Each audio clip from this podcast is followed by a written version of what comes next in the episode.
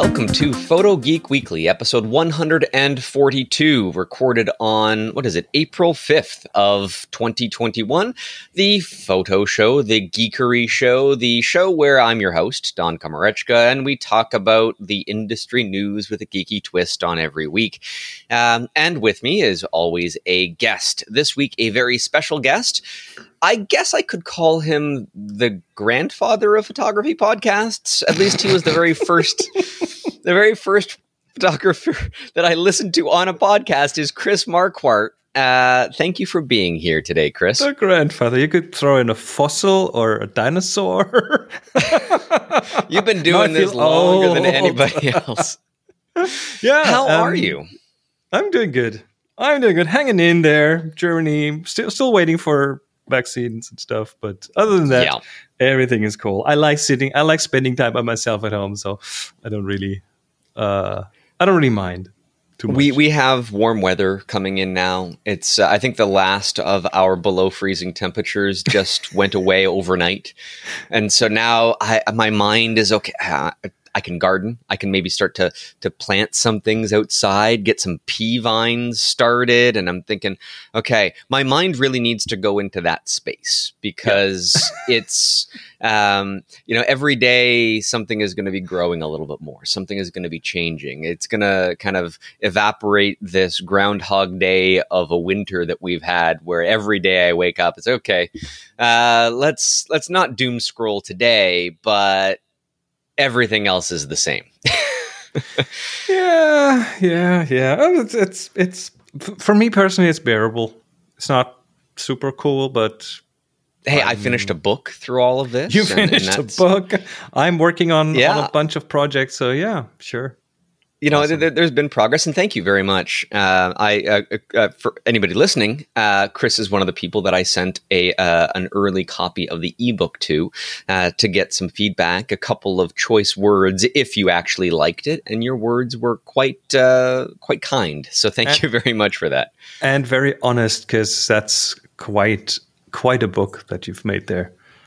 Thank you. Thank you. And so, anybody that's curious about that, they can take a look at uh, skycrystals.ca, although most of the listeners probably already have pre ordered a copy. and if you haven't, well, um, I, I, guess now is the time. Uh, I, I, can't wait to get the, get my hands on mine. When when do, are you going to do the international shipments? So as soon as the uh, the physical books arrive, uh, I and, and, again, I'm getting 5,000 copies of the regular edition delivered to my door. So wow. Uh, it's going to be a logistical nightmare to get these out yes. the door. Not all of them have been purchased, mind you, but about two or 3,000 have. Uh, and so the international uh, orders will go out first. The shipment to my door should be coming end of this month. Uh, I am told around the 25th, but I mean that Very might cool. that might change. So uh, the uh, shipments to Europe and Australia and uh, and Asia and South America, etc. Uh, they all go out first. Uh, you get priority because it's going to take longer to get to Germany. Yeah, I, I, yep. I totally appreciate that. I'm I really can't wait. All right. Well, Chris, uh, let's get into some interesting stories. I am glad that I have you on this week to talk about, uh, you know, th- there's at least two that your opinions are going to be really special for. Um, the first one and the last one. And the stuff in between, well, I'm sure you'll make, make something up.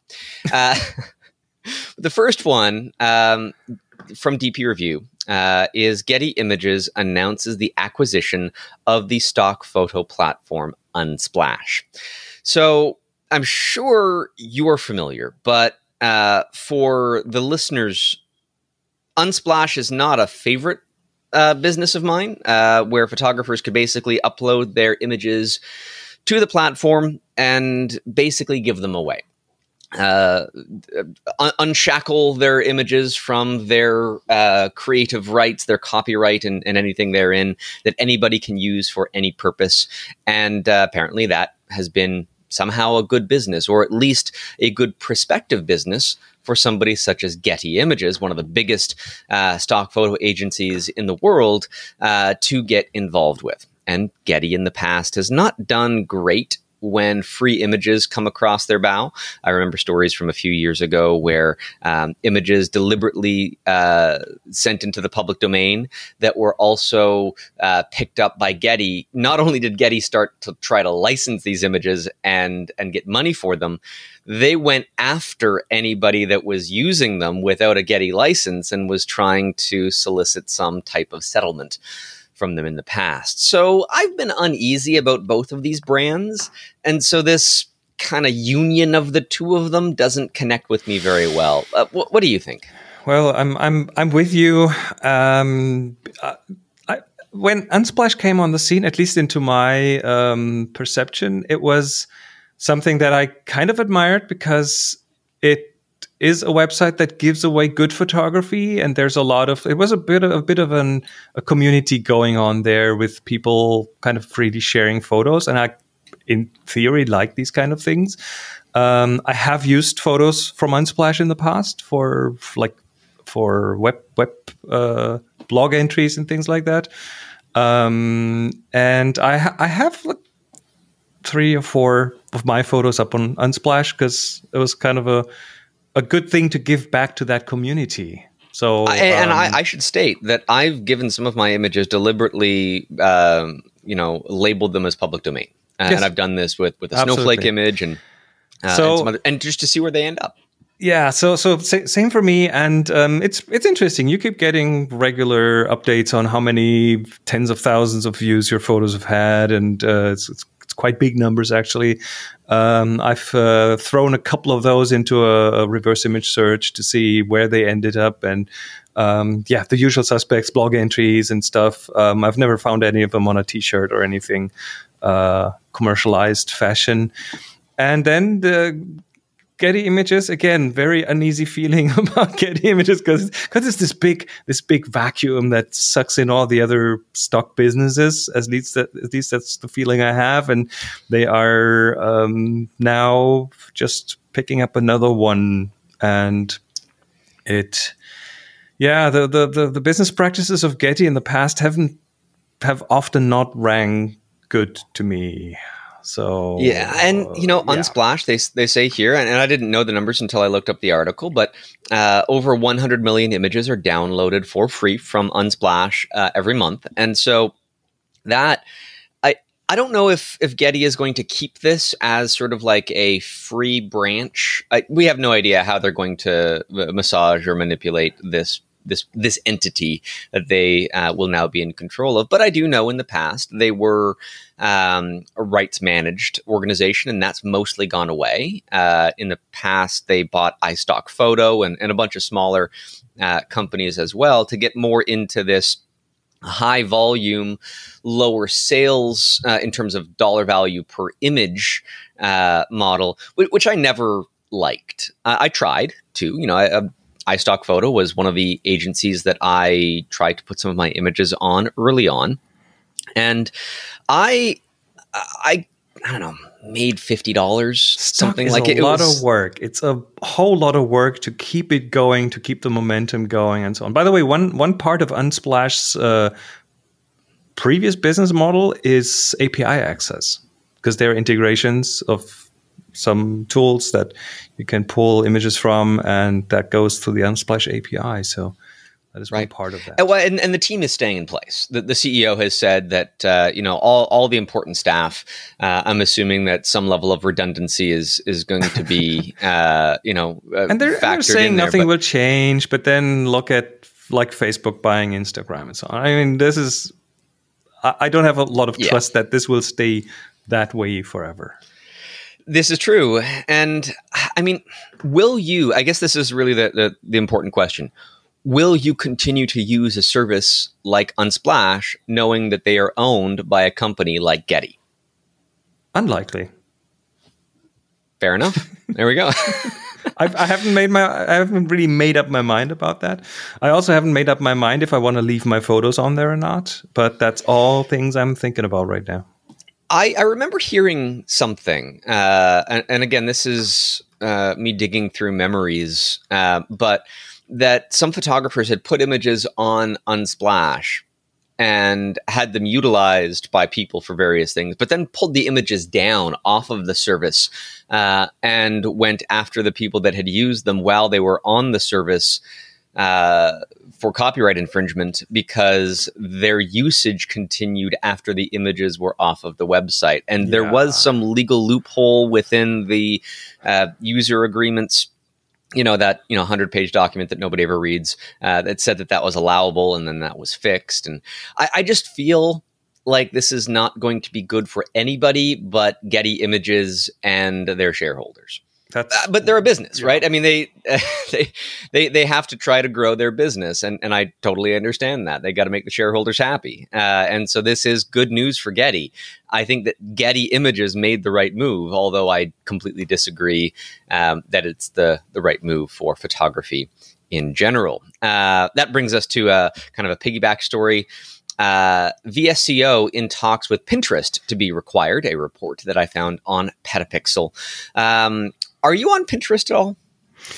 I do have an account, but you know, Pinterest is more of an annoyance to me when I'm searching for pictures and they have their SEO so good that you end up only seeing Pinterest results for things and then you're not logged in and then you're gonna now I I'm I'm Pinterest has never really done a lot for me. Um, and neither has VSCO because I've never become part of their social network image neither have i. kind of um, so maybe we're the the wrong demographic there but we do see this consolidation uh, yeah. of of these platforms for lack of a better term. And you know like you mentioned facebook and instagram they are one of the same. I've actually been sending out a heck of a lot of takedown notices uh, to facebook uh, for copyright issues and things like that. And when i come across something for, for instagram it's the exact same form. I mean, it's branded Instagram, but as soon as you go beyond the surface of okay, well, Instagram and Facebook have different layouts and uh, and slightly different systems,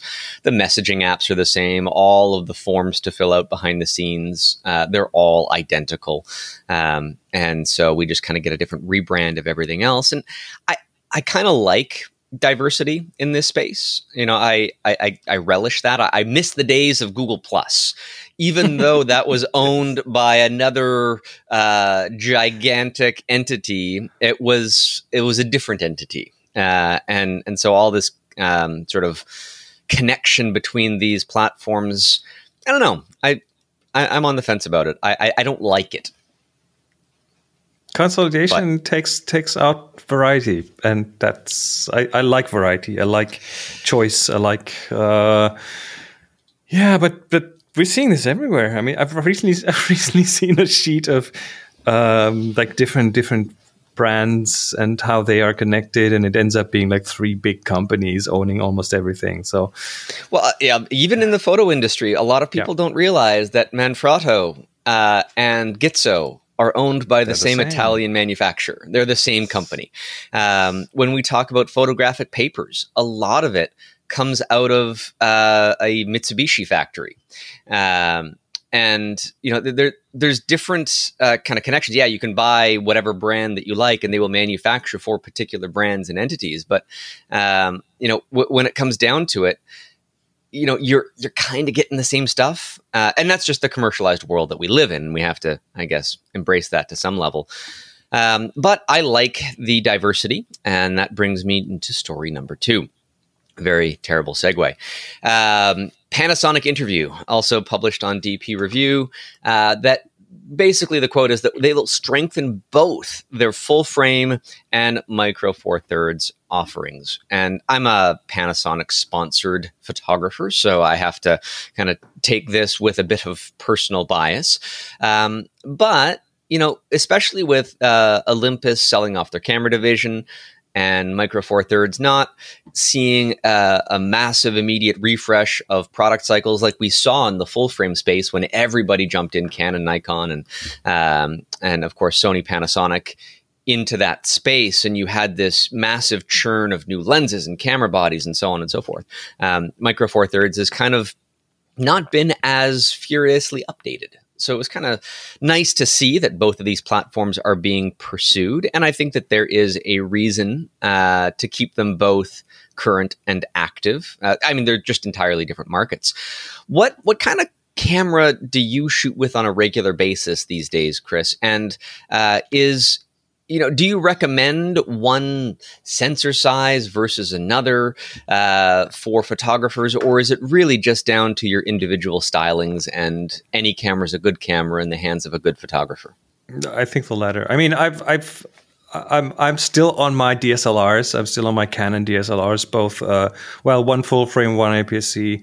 Um, I've I've yet to make the move to something mirrorless at this point. I don't really see a good reason for it because I get the photos uh, that I want. I have the tools that I need.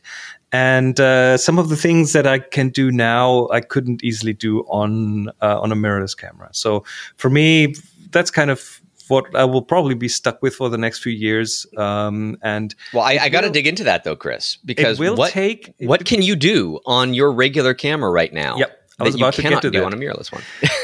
the the thing is, well, I, I could theoretically do with an adapter, but I'm extensively using tilt shift lenses on my full frame system. Oh, right. And uh, those are Canon made tilt shift lenses, and there are no um, R mount equivalents to them yet. So I could use them on a mirrorless camera, but then I'd have to use a bulky adapter, and then I wouldn't have any benefit from. Well, the adapters, I mean, there's no glass in these adapters. Uh, uh, unless, of course, you're going to micro four thirds or you're shrinking an image circle where glass is required, or corrective optics when Canon went from the FD mount to the EF mount way back in the 1980s. Um, glass was uh, a requirement there. And I've got the adapters to put my Canon EF lenses on L mount uh, camera bodies and it's it's not that bad. I mean, no, it's it's not that bad. But but you're adding you're adding the space that you save by taking the mirror box out of the camera. You're adding that back in, so you're not really yep. having any space savings anymore. There's no benefit. It, it, it's not a detraction, yeah. but uh, uh, so I, I, at the end of the day, uh, I, I found that electronic viewfinders uh, when they're at a fairly low resolution, like when uh, Olympus came out with their OM, uh, their uh, was it the um, the OMD? Uh, I forget their model numbers right now, but it was their first flagship.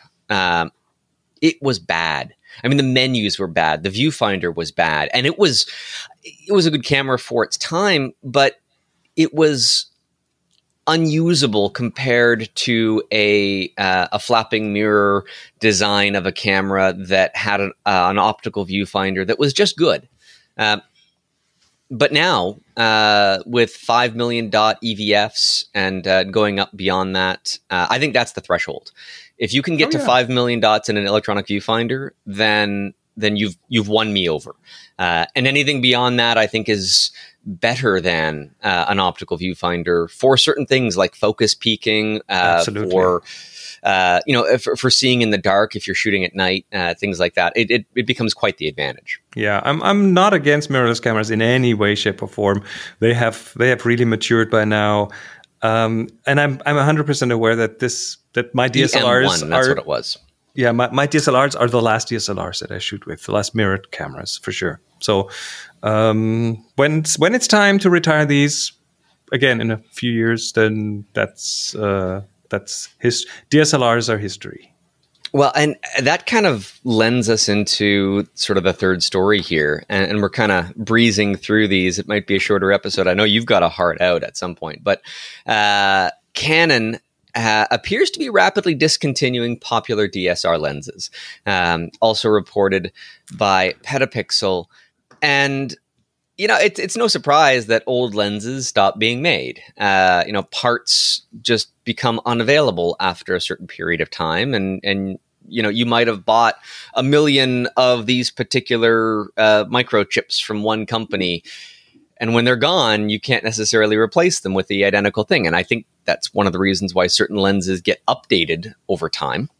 Uh, but they're not being updated on the EF mount. They you know, will have an equivalent on the RF mount, and things are transitioning from there. So, um, you know, the the fact that lenses uh, and some of them are kind of recent, like the uh, the 40 millimeter f 2.8 pancake lens and the 60 millimeter uh, f 2.8 macro lens. These lenses, um, I, I, guess are higher volume items, and thereby their uh, you know parts and support might run out a little bit more quickly.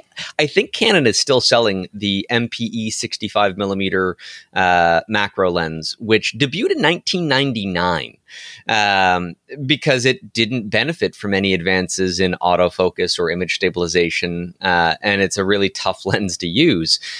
Whereas at the same time, as you mentioned, you use tilt shift lenses, and they recently completely redid their tilt shift uh, line. Was it five years ago or so? Yeah, uh, they, they, came out with some new ones, and, and I think those will stick around probably for uh, quite a long while. So that will hurt your jump over to mirrorless because there's no reason for you to upgrade all of that glass at any time in the next little while. And and Where expensive and expensive glass. Uh, oh yeah, th- that, those right? TSE lenses are not cheap. yeah and also they don't benefit from autofocus they have no autofocus and so no. you know you have to be a little bit more methodical with that equipment uh, and because of that it it lasts longer like I, I shoot manual focus lenses all the time, partly because they're just old and they have quirks. They have like I've got sitting on my desk here uh, a, a vintage triplet lens from a projector. Uh, and I can I, I can sandwich this into some bellows and it has this beautiful soap bubble bokeh effect that requires nothing from uh, at least my living memory because this was made before I was born in like the late 70s or so. Um, and I love using that kind of stuff when it matters, when you're after a particular style, when you're after something. But um, sort of, I, I, think that the the biggest lens that is sort of a, a halo lens from Canon in the past was their 50 millimeter f1 lens, which uh, they discontinued, and it was one of their first and for a long time the only focus by wire lenses. Where if the internal components for that lens now were to break, you can't even get it serviced and fixed anymore. Um, is is that going to be a trend, Chris? What do you feel about this uh, kind of transition here? Uh, your your lenses I, I had my Canon 15 millimeter fisheye lens repaired, and they told me uh, that it was the last time it could ever be fixed because I used up the last of their spare parts. So. I mean, we, we see we see we see spare parts still being available for some old analog models. So I, I think there might be stockpiled somewhere. Someone might have that, and yeah, being online, you might be able to find it. But yeah, it, it's kind of. I mean, it's. I'm a bit sad about it, but then on the other hand, the the the, the mirrors are, are clearly on the way out. There are they are. So um, I think it's just logical for. Uh, Canon to follow the business here and make new money by selling new lenses and well, cameras. And, and to be fair, the 85 millimeter f1.2 L lens, version two of it, I mean, uh, the, the first one's long been discontinued. That is a beautiful lens. I've used it. I've rented one. I, have never owned one, but um, they don't sell a lot of them they'll sell a ton of the f1.8 lenses and most manufacturers do. That's their volume ticket. Um, but to have these uh, very prestigious f1.2 l series lenses uh, go away it, it kind of reminded me it's like remember when canon had like a, a 30 to 85 millimeter f like 4.5 zoom lens that were like the, the kit lenses were the add-on lenses that everybody would buy in addition to the one that came with their camera and they were just plastic garbage. Uh, and they're mostly forgotten about right now. Those lenses that are now being discontinued are the good ones the ones that are going to be sought after. Buy one now if you can because it might even be worth money down the road like that 50 millimeter f1 but I, that also brings me back to the idea of the Meyer-Optik Trioplan 100. Very sought after optic, uh, now owned by OPC Precision Optics, uh, German manufacturer. They sell that lens for $1,000 US. Uh, it's a simple triplet. It is the exact same optic as, well, I mean, not exactly the same, but the same fundamental formula as this projector lens that I bought for $15. Uh, so, you know, are these traditional models, I guess, going the way of Leica and and having some uh, some value, or is it just going to fade away and we're going to forget about it uh, as as time goes on? Let me let me add another element to that, an, a, a conspiracy theory element. Um, you the moment you do not you don't have an optical viewfinder anymore you do not have any way to really test the optical well at least the end user doesn't have a good way to test the optical quality of what a lens does.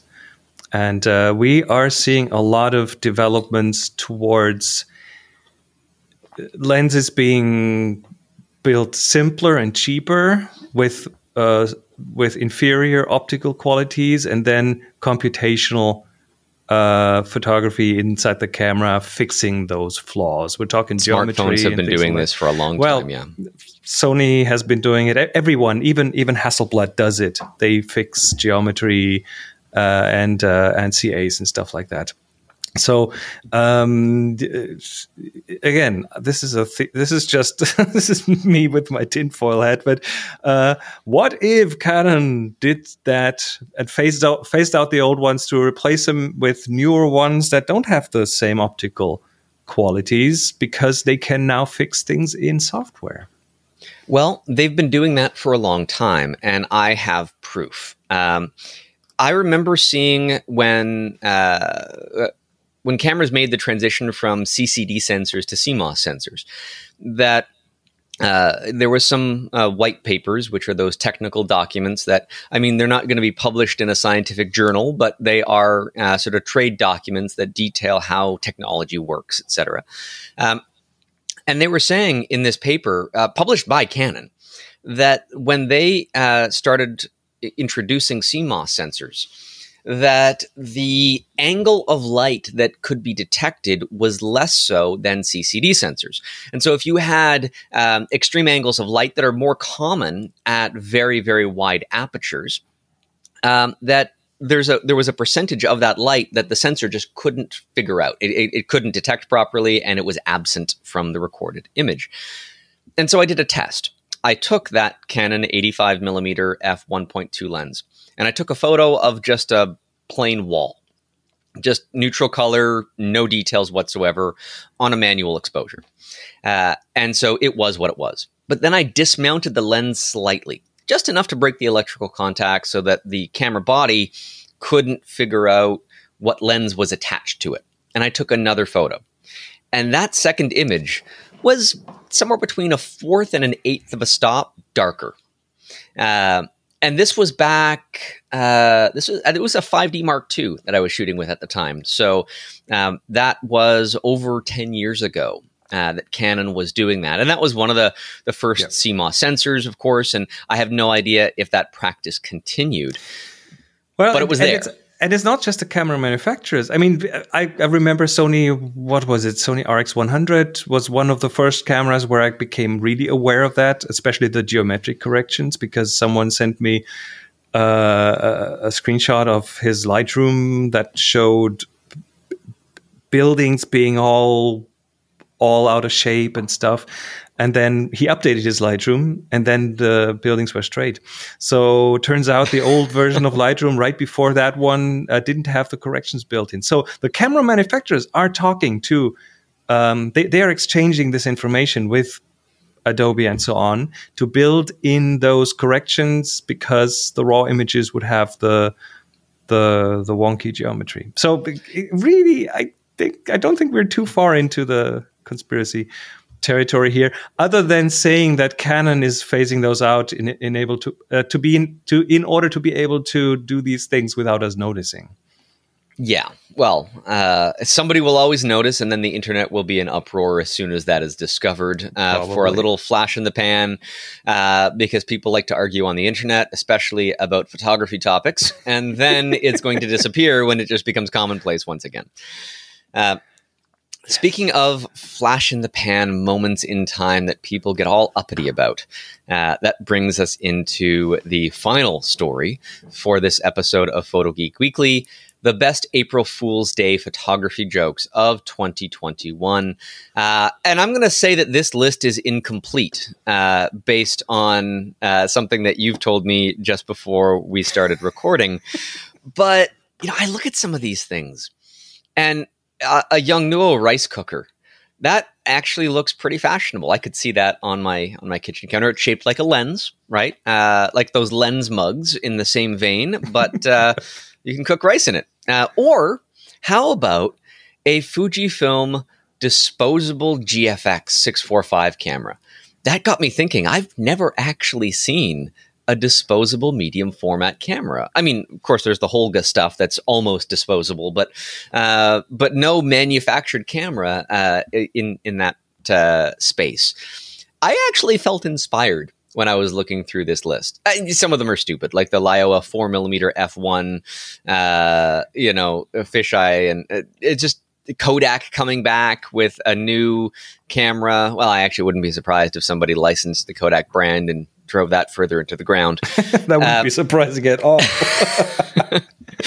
what do you think about this list of all of these things, especially even things like the cr- critical vulnerability that aff- affects Bluetooth enabled cameras? Uh, uh, that yeah. Uh, was, I don't know, surprising, not terribly. You know, so, you know what what what makes a good a good uh, prank is that there's some level of believability in it and uh, those are usually the ones that people fall for. Um, f- for example, the the Vanguard uh, five-legged tripod kind of thing um, that they have on there, it's not that far from the truth. If you look at um, who did it, Novoflex. Novoflex, four, they've got their quadrupods, yeah. Yeah. So yeah, so which which I think they did this over 10 they built this product over 10 years ago and it's a real product. I saw it with my own eyes and I never really understood why. But um, I saw it too. Well, I saw photos of it, and I just I don't know why, but I love it. Uh, I I've never used one, and I don't know why four is better than three, but I I just I, I looked at that quadrupod, quad pod, whatever they called them, and I thought, okay, um, I, I would stand out in a crowd with this. Uh, totally. every other photographer has three legs on their tripod. I got four. I am going to be a conversation piece if I owned one of these. Uh, I've never I've seen I've seen it at Photokina. I've uh, actually seen them demonstrated by by one of their guys I think it was a pretty tall one they had there, a pretty tall version, and he hung himself under it. So to, to demonstrate how sturdy it is. They they made the modular, I think. Like you could buy the legs yeah. independent of of the base, independent of the head, uh, more so than most. But I've never ever seen any of those, uh, one of those in the wild. Never. they just don't uh, exist. They, they don't, uh, uh, and I, I, did mention the uh, the Bluetooth um, uh, bug hack whatever that was totally fake. Uh, but but it was basically if you had bluetooth enabled on your camera uh, within certain versions and again this isn't real um, that there was a way to use that as a backdoor into the camera uh, a remote code execution uh, as it were that you could theoretically brick a camera. And it got me thinking though it's not, it's uh, not even that. It's been that. That's not that far out, to be honest. It isn't that far out because every camera these days has Bluetooth and Wi-Fi. Uh, you know, they're connected devices. Even though I don't typically turn those features on on my and cameras, they run they operating are- systems. They run Bluetooth stacks. They yeah, it's it's it's, it's kind of believable. It, it could be. And how many photographers out there don't update their firmware? Uh, just like how many people don't update the firmware on their router. Uh, and, and there's security hacks that, uh, you know, could find backdoors. You know, people could uh, worm their way into your home network because that router that's sitting bes- uh, behind your computer, it's been there for 10 years and it's, you know, I mean, woefully the- out of date. We, we know how to make people update their, their stuff, and that's by just throwing in a new feature or new emojis. New emojis. Oh, yeah, there that, you go. That works so well. Yeah, but uh, you know, would it be conceivable that there is some uh, software bug that if somebody just has their phone with Wi-Fi, Bluetooth, whatever connectivity, and and is just walking around a crowded tourist location, hopefully not a crowded tourist location right now, um, but uh, and then just bricks every camera that sure. they see because nobody had updated that. That doesn't exist, but it could. I mean, and you remember the, the, ping, so the, ping, of death. You remember that one? That was a big one. I don't know, 15, years ago, which was a, a, command which you can use from from one computer to another to see if it's there. And uh, by, by by formulating those packages, those internet packets in in a special way, you could just brick other computers because everyone used that same piece of networking software. Yeah. So this was back in the days when you could like directly message an IP address on another computer yes. and have it automatically bring up whatever that message was, unprovoked and unsolicited. yep. The good old days of trust. Yeah. Mm. The good old days. So anyhow, um, this story of uh, April Fool's Day jokes. Some of them I want. Uh, I remember when ThinkGeek was an independent company, and they used to come up with the best oh, April oh, yes. Fool's Day jokes uh, of of products that didn't exist, and eventually would actually manufacture some of them. Um, you have your own that you manufactured in a sense. Uh, and we are at about a 10 year anniversary, I believe. Yes, yes, yes. The invisible camera, which uh, I didn't even come up with. Alan Attridge came up with uh, with it. He's a he's a video producer. He uh, used to be my neighbor back in Tübingen, where I lived in southern Germany. And uh, uh, one time he just said, "Why don't we do something strange, something wild?" And uh, yeah, 10 years ago, we shot and released The Invisible Camera, which was a. Uh, an April Fool's joke about uh, dramatic, amazing deli- uh, d- developments in camera technology, and uh, we we treated it as an exercise in storytelling pretty much. How do you tell a good story so it is believable? And it was very surprising that we got away with what we got away with, which I still remember. Uh, I haven't seen this video introducing the product in a very long time, and I still remember it. I still remember being enamored with it. Um, it and, and, you did a good job. It, we built we built it like we we started with with with a very broad, just hinting at something interesting. We had like five acts in there. And the first one was just me talking about some amazing development. And then the second one was the idea forming. And the third one was try, pulling the scientists together to, to make it work. We had a, we, we had a, a, a fake scientist in there, um, standing in for someone from the Max Planck Institute. We made it very convincing by having the signage. We shot some outside footage of the Max, Planck's, uh, Max Planck Institute signage, and we set up a little lab, uh, fake lab with some close-ups of scientists twiddling knobs or uh, something. Throw something. a lab coat on anybody, and they look more it, authoritative on what they're talking. I know because I record a, a number of videos for DP Review TV yeah, wearing go. a lab coat and and then and then you end up and then we ended up on the in the fourth act by by, by turning this into the most out by, by adding some really outrageous claims like this camera being skipping the gigapixel race going into the terapixel realm um, with the highest resolution and the lowest isos you can work with and really stuff made up stuff totally made up stuff but, but it, it, it, was, was like convincing. boiling a frog chris it was it, it was yes. like you built it up so slowly you didn't really realize what was happening. And and a lot of people did realize but some people didn't. And we received 10 uh, no no we received hundreds of of uh, people who wanted to be in our field test. And uh, they and and they were they were made up of teachers. So there were some scientists there were some special effects people writing i was us. one of them um, it, it it was it was a big surprise, and and we after after it really turned into a lot of people asking serious questions about it, we took it down because we got scared of it, and uh, and then we released a second part, which was kind of the behind the scenes with me breaking down, laughing a lot, and things like that. The the whole thing. And now, just just today, before this show, I recorded a little ten years later, like reaction video where I look at it again and give some background information on. And wh- where can people find that? It's it's a it's a link. It's on YouTube. It's uh, I'll um I've sent you the link so you can put it in the show notes. It's it will be. It, it includes interesting things like um, me me pointing out how this this plexiglass box that stands in for this invisible camera gadget it was just the worst fingerprint magnet you can imagine. It was so horrible to shoot with it. It didn't have. Do you any still have it? Uh, yeah, it's somewhere back there in a in a in a in a, in a cabinet. It it was so bad, and it, it wasn't really. It was just a box with a with a couple of holes. The the the pinhole holder wasn't glued in because you would have seen the glue. So it was just like by by gravity held in there. The if the moments you see this thing sitting on a tripod, it literally just sits on a tripod, and any any light breeze would toss it down, and you'd have to pick it up again and wipe it down again to get the fingerprints off. It was just so much fun doing this. Um, and now, now you know when you see the fingerprints what they mean. that was the impetus for the Marquardt International pinhole camera. Uh, that was right? first.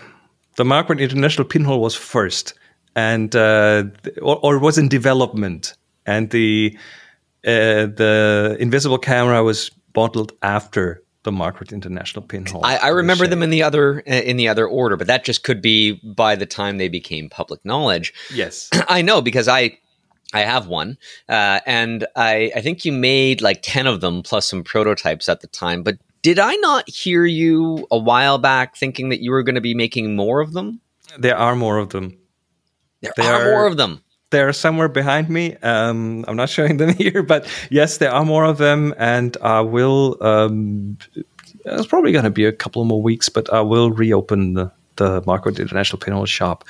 And uh, well, the, the, the background story is we we had in order to get a decent price on the metal parts, on the hardware parts, the pinhole holder, and the tripod mount, and the knobs on the side that you attach this uh, the strap to um, in order to get some decent prices on those, we had to make more than just 10 of them, or we had to have more made than just 10.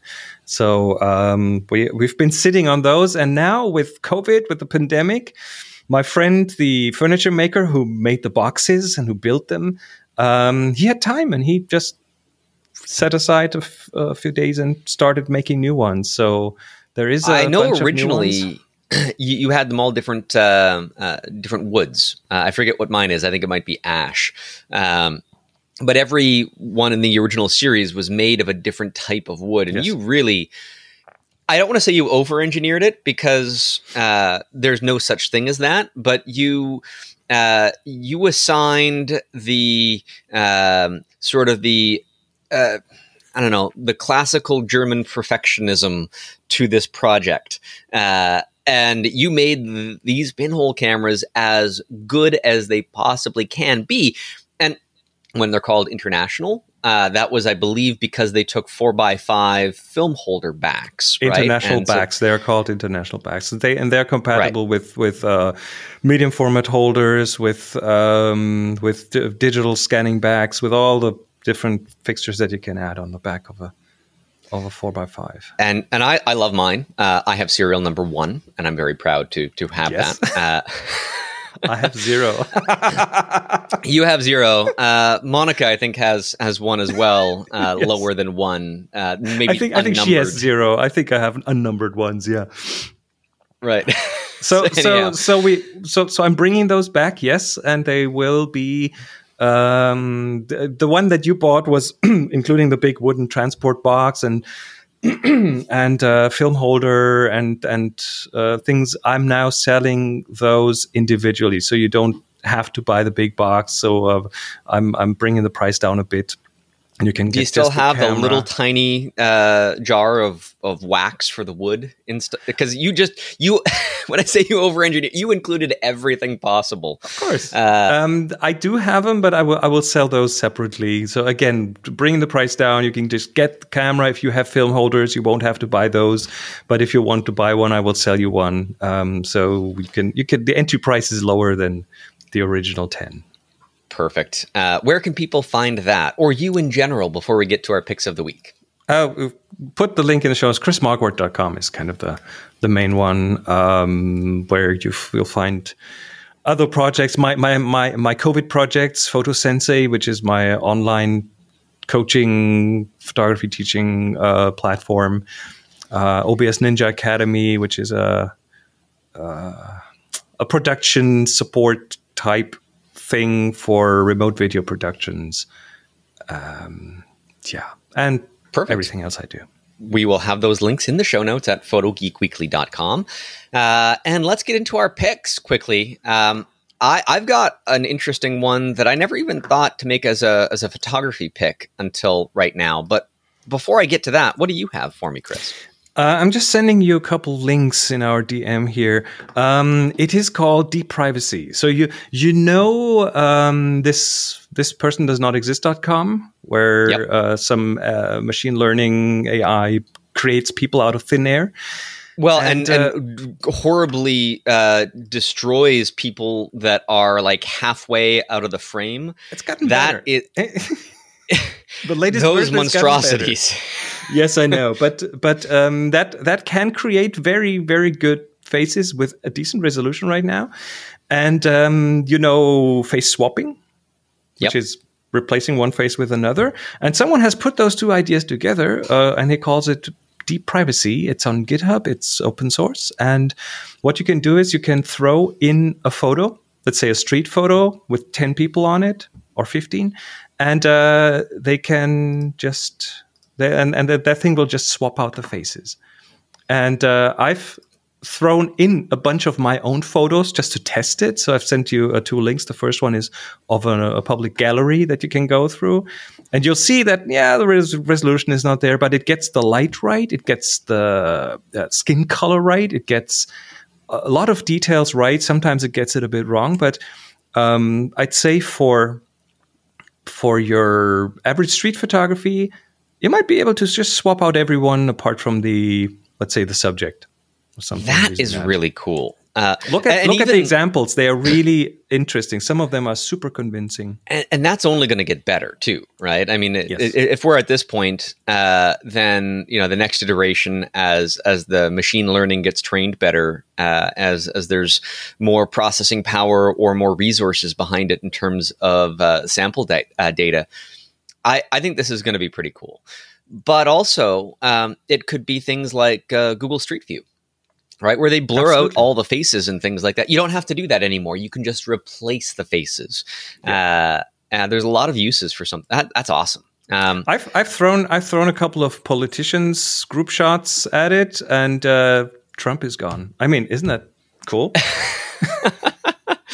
Uh, yes, it is. It is now a tool. You can choose to use it for good or evil or whatever yes. you uh, whatever you want. Uh, the the deep fake um, mentality actually might actually have some good to, to be done now, where you can yes. uh, obscure uh, you know people that don't want to be seen. That's awesome. That's a lovely pick. Um, yep. Mine um, is very um, unhuman. Uh, I every year in you know about this time of the year, I buy bugs. Uh, I buy praying mantis oothecas. Uh, I buy uh, leaf cutter and mason bees as little cocoons from a company uh, here in Ontario called Natural Insect Control, although I'm sure there are similar companies in different provinces or states or countries. Um, but uh, Natural Insect Control, they uh, they'll sell you like you want to buy 4000 ladybugs it'll cost you like 50 bucks um, because they are for aphid control and praying mantises are general predators and of course the mason bees and the leafcutter bees are pollinators etc so these are beneficial insects that we've got trees uh, that flower and we want to have fruit. So you know having a good um, healthy population of those pollinating bees is great. But man those praying mantises they are wonderful photographic subjects. When they're little babies, when they first hatch, they measure, I don't know, two or three centimeters uh, in, in size and they grow quickly. But when they're that tiny, they make wonderful photographic subjects. And I've used them for a number of years. The, like I mentioned, those ladybugs as well you don't have to keep a bag full of 4,000 ladybugs because that's kind of creepy. Uh, but you just let them go in your garden. And whenever you want to photograph a ladybug, chances are you're going to find one in about five minutes over the next couple of weeks. Uh, they're not a, a difficult thing to, to, to, locate at that point. So, um, for a fairly minimal fee, when I talk about photographic subjects, you know, I, we've planted all sorts of interesting flowers uh, in the garden, bulbs that might take years to to grow enough to to produce a flower, something exotic. Some succulents from South Africa that I have been nursing for years that still haven't produced blooms. Um, but yeah, you can just order bugs. And I know bugs aren't everybody's thing, but they're inexpensive. And praying mantises and ladybugs and and the like, uh, they're not not that that difficult to get. So uh, do yourself a favor uh, if you want a photographic subject and the environment around you a favor and uh, and buy some bugs. That's that's my simple pick of the week. Very cool. Yeah. On the uh, website, the the ladybugs are sold out right now. Yeah, well. they, they only offer the ladybugs uh, during the, uh, the, the main growing season, but you can buy them yeah. typically from May through October. Uh, and when I've done photographic workshops here in our gardens, I've actually ordered ladybugs uh, in preparation for the workshop so that everybody would have nice bugs to photograph outside in the garden uh, and would release them a day in advance. And then uh, we have a we nice have a bee hotel. Pictures. We have a bee hotel for white bees, like a thing with tubes in it, so they can they will actually start uh, breeding in there, and uh, lots of bees in the garden now. Or we have one of those as well, and uh, and so, uh, uh, let, us be kind to nature, but also yes. uh, entertain ourselves as photographers. We can do both at the same time. Well, Chris, uh, this has been a wonderful episode. Thank you for being on again. I hope I can have you back on at some point soon. Uh, ChrisMarquardt.com is where you can find Chris and everything that he does, and PhotoSensei.com, where he does some wonderful photo education. I've learned a lot from Chris in the past, and, uh, and Sensei.photo. Sensei.photo. Sensei, Photo Sensei, Sensei was gone, unfortunately. Ah, well sensei.photo because the photo is a TLD, right? So you can get yeah. that sensei.photo. Uh, the links will all be at photogeekweekly.com. And uh, thank you once again for being here, Chris. Thank you for And me. thank you for everybody for listening uh, to another episode of Photo Geek Weekly. And like we say at the end of every episode, it's time to stay in and shoot.